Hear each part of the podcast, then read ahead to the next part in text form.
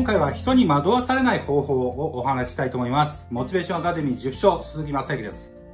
人に惑わされない、すなわち、うん、人の意見を聞いてしまうってことだよね。人の意見聞かないで自分で全部決めてれば惑わされる必要ないんだからさ。そこに気づくために、多くの人に相談してみるといいです。あなたがジャッジしたこと、あなたが悩んでいることをね。なかなか自分が悩んでることを2人3人ぐらいに相談してもみんな同じような答えを言ってくれたらそれで納得しちゃうかもしれないけど20人30人っていう人にあなたの悩みとかわかんないことを聞いてみてください。人それぞれの価値観でいろんな答え出ますから。